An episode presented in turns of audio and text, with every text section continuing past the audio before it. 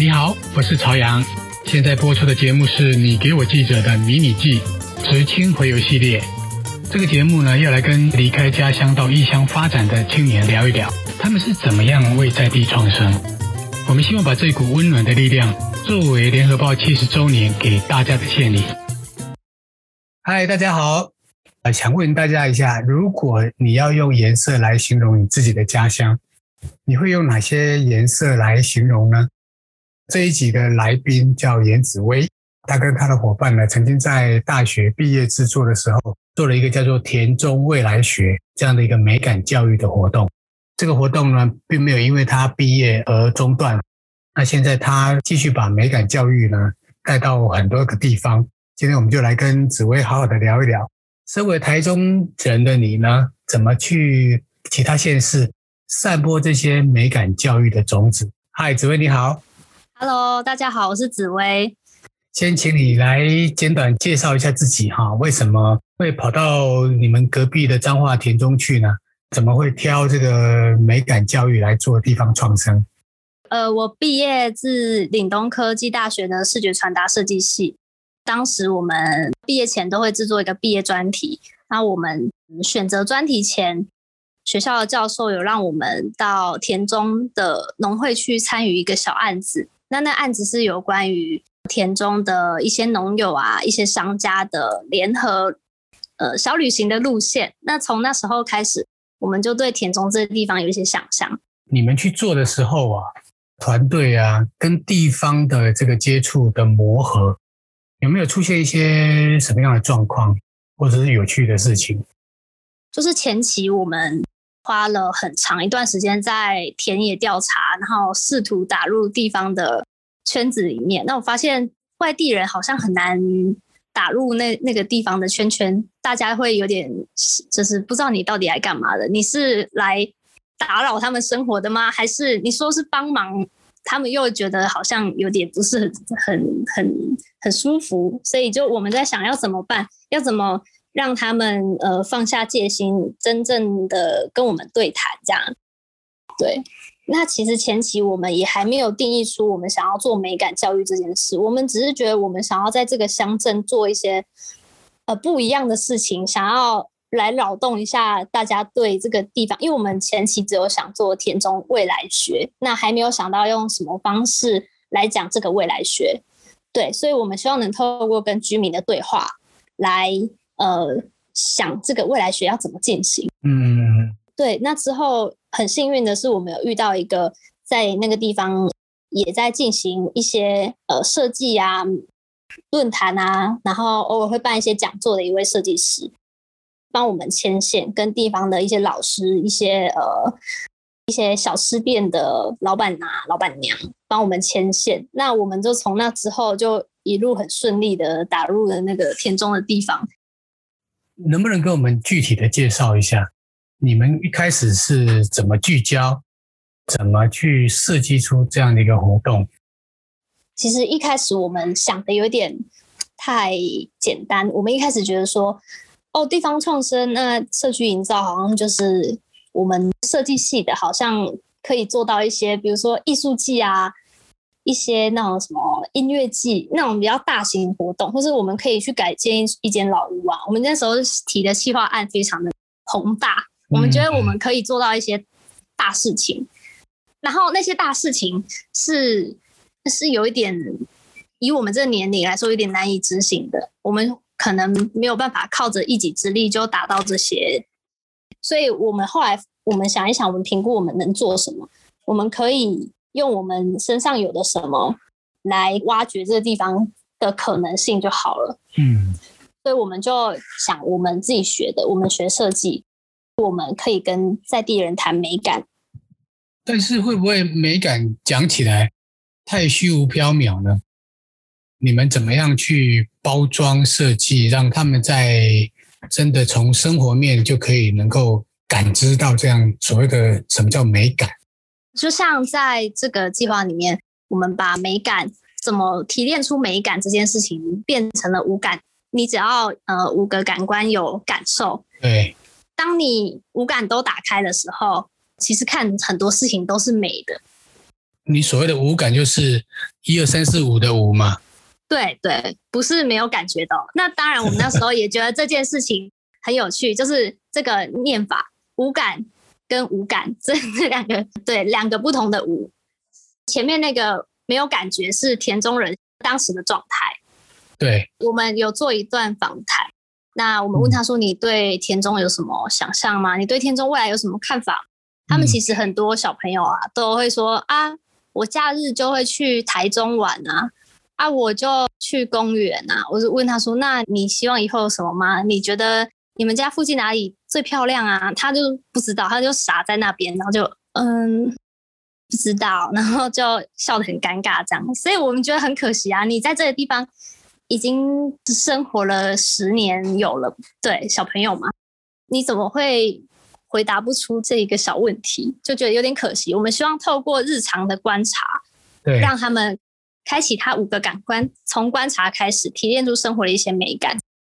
嗯，那像你们，好比说你用颜色，对不对？哈，对，这个颜色怎么操作？具体的做法，嗯，就是我们会先介绍色票给他们认识。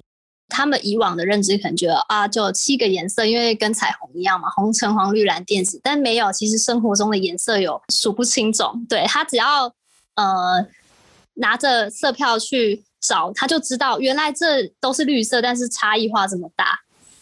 透过这个观察，他就想哦，这个绿色为什么会是这样？原来它是被太阳晒了很多年，然后有点斑驳的绿色。它以前可能是什么样子的颜色？会有这些想法，然后跟问号，进而产生他想要了解、认识这一块土地的好奇心。这个报道让我最印象深刻，就是你们把一些颜色跟他们的生活，甚至是情感连接在一起的。好比我记得，好像那个三角锥的故事，你要不要来讲一讲？哦，这很有趣，因为呃，前期我刚刚说的那是前期，他们不知道怎么使用的状态下。那后期他们就熟能生巧了嘛，他们就去采集他们呃路上他们看到他们觉得很有趣的风景。那采集完回来之后，我们会希望他把画下来，顺便把色票也画在旁边。那时候就有一位呃小女生很可爱，她说呃他看到田中的那个三角锥融化的三角锥，他觉得那是他觉得田中最有趣的风景，因为让他想到他爸爸，他爸爸是一位交通警察。然后他看到那个三角锥那个融化的样子，就会想到他爸爸每天晚上回来的时候很疲惫的那个身影。那这件事让我们觉得哈，好好震惊哦，很很很有趣，又觉得哇，很有感觉。这是我们希望挖掘的一些故事，这样。这应该也是超乎你们的想象哈、哦。对，这超乎我们的想象。嗯，那你觉得在乡村来做这样美感教育的过程当中，哈，你觉得有没有真的有一些迫切的需要，或者是说这里有没有一些什么样的利基点，包括人啊、环境啊？嗯、呃，第一就是这边的生活环境比较呃比较多元一点，城市可能就是比较没有像乡镇那么那么多可以观察的事情。再来就是，呃，他们的资源相对的比较没有那么多。那在这样的情况下，有没有什么方式能让他们对自己的乡镇有一些不同的了解？那当然，了解之后，大家能各自做出不一样的事情来，这是我们想要看到后续发酵的。就你这样观察下来，比如说像以彰化田中这样的一个地方哈，在你们投入这种美感教育之后。能够帮助孩子为自己的家乡慢慢的去定位吗？定位出一个，譬如说我的家乡是什么样一个轮廓，这个有帮助吗？我们会希望的是可以启动他呃对自己家乡的情感这件事情。因为或许我们都会离开家乡，但是离开之后。在别人问你说：“哎，你来自哪里？”的时候，他可以很骄傲的说出：“哦，我来自田中，我来自哪里？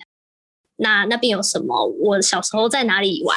然后我们以前都会呃在稻田里翻滚，我们都会一起坐在田埂旁边看火车经过，这样子的故事，他就是很有能诉说自己家乡的一些呃想法啊。这样，我们希望可以种下这些种子，嗯，因为透过他真的自己去感受，自己去。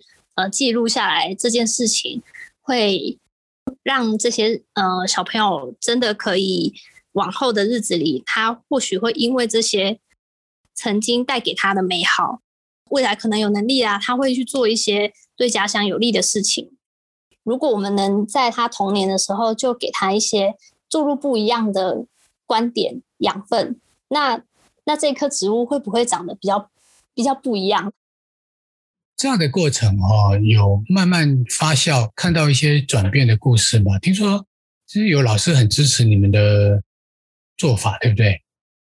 这也是让我很感动的一件事，就是我们在进入田中国小的时候，没有受到太大的拒绝，你们不欢迎什么？他们老师很欢迎我们去那地方 占用他们的课堂，去带小朋友出去。嗯、那其他班可能都在考试，都在呃上课啊之类的。但是他们老师觉得，让他们学生体验不一样的事情，也是一个很棒的教学。所以他就把一个月挪了十二节课给我们。哇，好大方哦！对，他挪了十二节课让我们使用，而且还让我们把小朋友带出学校。这其实是要承担一些风险，但是老师就觉得 OK，我愿意让你们做这件事情。他甚至还很感动的跟我们说，他觉得这件事很棒，他想要延续，他想要把我们田中未来学的精神传递到他之后往后教学的学生班级，他都想要让他们体验一下这件事情，让他们去对。家乡有更多的连接，所以我就觉得很感动。嗯，对，感觉这个美感教育好像锄头一样，已经对对开始在翻动这个土壤。不过讲了田中未来学，好，我们讲到未来学，嗯，能不能跟我们分享一下你们当初所谓的未来学的想象？对，又是什么呢？什么叫未来？嗯，就是因为我们大家都说不准什么是未来。所以我们才会好奇，那我们会叫未来学，有一个小原因，是因为我们觉得孩子就是田中的未来，他是可以掌管田中未来的一个很重要的细胞。所以我们呃，当然也问了很多人说，你觉得田中未来是什么啊？那你希望以后有什么啊？那这件事情大家的说法都不一样，有些人希望。未来有高速公路可以在田中有一个交流道啊，那未来有百货公司，未来外星人可以在这里降落，就是各种答案都有。对对，但是就是哎，这件事很有趣啊，它就是一个问号，我们没有必要让它真的沉下来，因为下一秒就是未来啊。那我们要怎么定义未来这件事情？如果它一直是一个问号，然后我们大家因为这个未来学而一直去想未来可能会是怎么样，它就是一个很好的开启。这个过程当中有没有都很顺利吗？还是说有没有一些还是有这个质疑的地方？嗯，我们这个专题，因为我们还是要迎合学校一些需求，就是我们还是要参加比赛啊，还是要呃审查，对，那就这会让我们很拉扯，因为我们觉得我们到中间，我们就开始觉得。真正对地方有利的事情，好像不是得奖哎，嗯，好像不全然是，如果我们得了一个大奖，这个地方就会有很巨大的改变。所以我们在选择我们要走的方向这个路上，我们一直在重复在讨论这件事情。我们到底想要怎么做？我们只是想要得奖吗？我们想要展览吗？我们想要什么？就是我们一直在一直在问自己说，我们做这个专题，最后我们想要得到的是什么？那这件事情。我也觉得很重要，就是在我呃之后的工作上，我也都会问说，做这个这件事情，我会想要得到什么？所以呃，我们在我们在田中想要得到的事情，就是我们想要跟地方产生连接，我们希望这件事情在往后是真的有一些什么不一样，有什么效益的，不是我们一走这个这件事就不存在一样。嗯，我们想要让这个专题。我们已经把这个种子种在小朋友心中，这样对我们来说也是一个很棒的一个大学毕业专题。这样，嗯，而且你们这个毕业专题好像后来也真的有得奖吗？要不要跟我们谈一下这个奖？然后他这个奖呢，对你们后来往下发展有没有什么样的帮助？呃，我们得的是新一代设计的社会设计类的年度最佳设计奖。那这个奖项其实我们是有点有点小意外的，因为因为那一届有很多很厉害的一些做地方创生的人，那大家都很棒，所以我就想说啊，没关系，我们至少已经做到我们自己想要的样子了。之后有得奖，我们当然很开心。那这件事情对往后的影响就是，呃，像我自己本身就有受邀请去一些社区啊，或是一些地方去做一些分享跟演讲。那些地方的人就会好奇说，我们这套系统能不能带去他们的社区，或是带去他们的学校？那我就也因为这样子，有年底有一个到新竹关西国小进行美感教育的一个。就是一个计划，这样。那现在就是还在讨论要怎么针对那个地方去做呃调整，怎么适合那个地方这样。这件事就让我觉得很棒，因为它是一个被看见的机会，就是这个奖项让我们增加了曝光度是有的。呃，后来好像你也加入另外一个团队，叫田野勤学，做。食农教育的哈，对对，什么样的条件或原因吸引你跟他们一起合作？那你从这里面又得到什么样的养分呢？对，田野勤学，呃，他们当时我们在田中做专题的时候，就有认识他们的创办人叫光进，呃，他是一个回乡的青农，那他的理念也很好，他就是想要在土地上。传播一些关于大豆的饮食啊、大豆的一些教育啊有关的知识，然后提倡国产的大豆使用，这样。那我就觉得说，哦，原来地方创生有那么多种可能性。当你自己是一个回乡的青年青农的时候，它可以是一个什么样子？他有邀请我加入他们的团队，协助一些活动计划啊，或是社群的经营这样的事情。那我也觉得很有挑战性，因为我没有做过这样的事，所以我也会想要参与。那这件事也算是我毕业之后的一份，就是比较有趣的一份合作。这样，呃，这个参与这个计划让我觉得对地方创生有不一样的想象，而且也开启我一个新技能。这样子，要回来谈谈比较现实的问题啊，就是做地方创生也要先。把自己的肚子喂饱，也不能说都为了理想而没有办法自己养活自己。那后来你们这个毕业的计划就结束了之后啊，你是不是是不是就把它打包成一个商业模式，好，然后来结合自己的这个理念？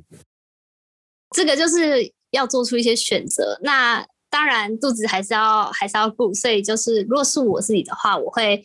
切一半一半，就是我想要做的事情，但是它或许没有那么多的资源，我就会评估之后，我会想说，啊，那这件事对我来说，我想要达到什么？比如说，它可以让我给我很大的空间去让我玩色票这个东西，在那个地方实验，然后他会尽可能的支持我，但是或许待遇没有那么好，那我就会很很想要去完成这件事情，所以我就会接。那当然就是还要再接一些。比较商业一点的喂饱肚子的 案子，这样。嗯，对，有有碰到这样的人吗？就是很愿意给你们实验空间的。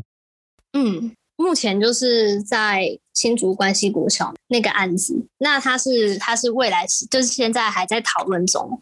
当然，他们就是呃，或许资源没有那么那么的多，但是他们学校的老师啊，他们的整个地方凝聚力很强。然后校长也非常欢迎我去做这件事情，嗯、对，那我就觉得哇，那整个氛围很棒的，而且他们又给我这么多的空间让我去发挥，那这样子的呃，大家一起推动一件事情的一些热血感啊、动力，就会让我很想要去做。嗯，你现在下一个据点是在云林吗？哦，对，目前正在执行一个比较大的。呃，当然这件事情我也算是其中一个小角色而已。对，它是叫海口放送的一个计划。嗯嗯，那它是那个水牛设计去主导的，我是在里面担任一个呃品牌的小编，然后工作坊的带领，然后一些地方小册子的编撰这样子。OK，嗯，不过像现在哦，因为去年到今年的疫情。冲击了很多人的生活嘛，哈，那不知道你们在推这些事情的过程当中有没有受到这个影响？那你现在怎么应应呢？嗯，我可以说一下那个关于天野晴学的近况，就是其实疫情对天野晴学的影响蛮大的，就是他们因为活动没办法举行嘛，那就会呃有点紧张，然后还有很多那种呃餐厅不开了，所以他们会没有办法销售。所以这件事就让我们整个团队不知道，突然有点突然，那我们就想说怎么办？要嗯，怎么去让这个品牌能好好的经营下去？所以我们就有在，但是现在这件事情还是在进行中。就我们在想要怎么呃推防疫物资箱呢？还是我们的课程也要转线上呢？就是会让我们。也是一样的问题啊，就是会有点让我有点小挫折，因为呃我没有办法再举办活动，那在也没有办法在呃在他们的粉砖上成功的引来一些流量的时候，就是我要怎么做才能帮助到这个品牌，是让我现在比较比较小焦虑的一个事情，这样。这应该也是全新的挑战的哦。对对，没错。就像色票课好，我们当然是希望能带着大家，呃，真的去走这个地方，然后去拿着色票去比对啊，或是去讲解那个地方的故事，让大家能真的去在那个地方感受一下氛围。但是现在改成线上，所以我们就要去想要怎么样，怎么要怎么做，能让大家真正感受到这个地方的一些文化啊、人情味啊。然后一些风景要怎么让大家真的很很有感觉？这件事情让我们觉得很有挑战性。能不能再跟我们谈一谈，接下来还有什么样的规划吗？接下来的话，呃，我就是今年度的计划啊，当然就是有田野情学的，呃，持续还有在推动，他们后续有推动一个新的品牌叫野学校，是关于大豆体验，就是也也是关于体验活动的。课程的经营这样，那这是今年的一个比较呃重要的事情。然后还有海口放送也是到今年的一个大活动这样。然后跟我刚刚有提到的关西国小的美感教育课程，也是从下个学期开始，就是九月他们开学之后会开始的活动。所以其实蛮酷的，就从未来学这样。串联到我现在的工作，都跟当时我在那个地方开启的一些规划、想象都是有关联性，也是从那时候开始到现在被延续的这样。嗯，那你的原本的那些毕业制作的团队的成员，后来呢？后来他不都变上班族了吗？哦，没有，其实后来他们也都是继续在做设计。那有一些还是。会跟地方创生有关系，像海口放松这个案子，呃，我们的呃摄影师他也是当时的一个团队成员，那他现在在海口放松也担任摄影跟呃影片的工作，这样，所以其实还是都会参与到一些地方事务。嗯，那我再问问一个问题好了，就是说，比如说你们去台西云林台西的算海口嘛，哈。这里可能跟田中是截然不同的一个风景。你在那边感受到的，你要推美感教育，又有什么样不同的样态吗？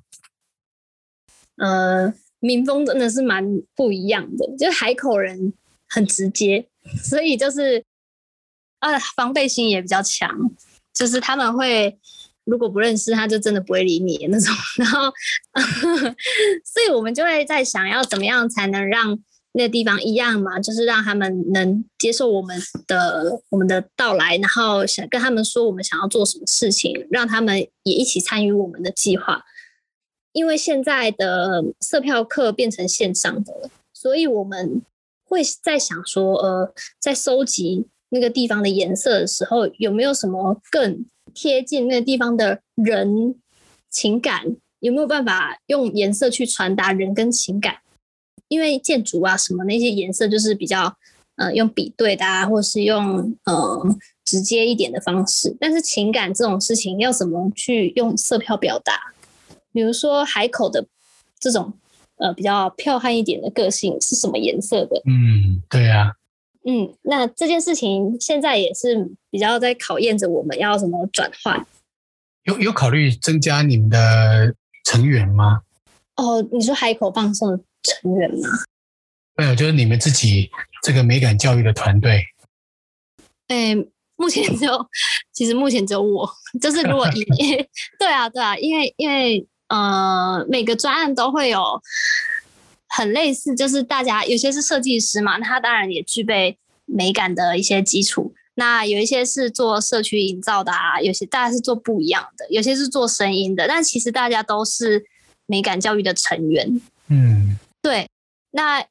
用不同的媒介自己擅长的，我擅长可能用色票去带领，那有些人擅长用呃乐器去让大大家听见那个地方的美，比如说以前在田中的话，可能就是稻田的声音、火车的声音、烧稻草的声音；那在台西的话，可能就是壳壳风吹来壳壳摆动的声音，然后海浪的声音，然后大家呃。在海口呃拜拜的声音之类的，嗯，对，那就是呃很很不一样。虽然是用相同的媒介，但在每个地方采集到的故事跟声音或是颜色都会不一样。看起来哦，这个美感教育的模式很类似，可是呢，你到不同的地方去运用的时候呢，可能就有不同的效果出来。比如说你刚刚讲新竹的关系，对，关系对我来说就是风。跟仙草，像你现在在关系跟小朋友怎么样的互动？你又看到一个新的什么样的风景吗？哦，现在还在规划，因为他们是九月开始，九月才开始。对对对，它是一个还没有开始的专案。那现在讨论的是想要用呃关系国小附近，比如说他们有一个呃地方的望族，嗯，那他们的房子的故事。比如说，他们的同学校铜像都是那个家族捐赠的。那附近还有一些天主教堂啊，什么之类的，这些哎，其实都跟这块土地息息相关。那我们就是用，我现在还在田野调查中。那我在想要怎么让小朋友去，呃，用这些地方的特色去阐述自己家乡的一些美。嗯，对，目前还在规划中，这样。嗯。因为你刚刚提到说，从田中的未来学到，比如说将来的关西的未来学，这个台西的未来学，嗯，各地方的未来学，那最好的状况，因为你还是一个前导者嘛，哈，对，比较好的模式，你目前有没有思考到说，地方上怎么样来接棒？嗯，有有有，我们其实，在田中的时候。嗯呃，就有列出一个呃一个系统，它我们在田中就叫它巡田水计划嘛。那如果它就是一个我们列出来，我们怎么去扰动地方，然后会产生什么事情，然后最后要怎么让地方去介入这件事，然后接棒，接下来一直生生不息这样的一一张图。那这个当时我们也有去参与那个呃。比赛的时候有提出这这个想法，是我们希望它这样的模式是可以复制到各个乡镇的，但是会因为乡镇的特殊性，每个乡镇的不同而变成不一样的东西。嗯，对，那就是我们会希望找到那个地方的一个呃指标人物，像田中是小朋友，那可能台西会是老人家或是青年什么的。嗯那我们希望可以找到这个指标人物，然后用他们的视角去产出一些呃故事啊、影片啊、文字创作这些，嗯，然后把它应用在嗯地方的，比如说变成导览、变成地图、变成一个 App，或是变成任何东西，嗯，再来最后才是呃把它发表出去之后会产生一些新的碰撞嘛，外外人看到就会觉得哇。这很酷，呃，我也想要参与。然后之后这些呃意见啊，这些参与就会回到这一些做这些事情的呃他们的指标人物身上。那这一群指标人物就可以再辅导下一批人，然后再一个新的循环，这样。对，这是我们当时提出来的一个图表。所以你们还是有在滚动的在研发适用于更多不同地方的模式了哦。对对，因为我们会觉得说，如如果我们做完离开了，它就消失了，真的是有够可惜的。会希望他当地人会有人愿意去接棒这件事，让它变成一个生生不息的事情。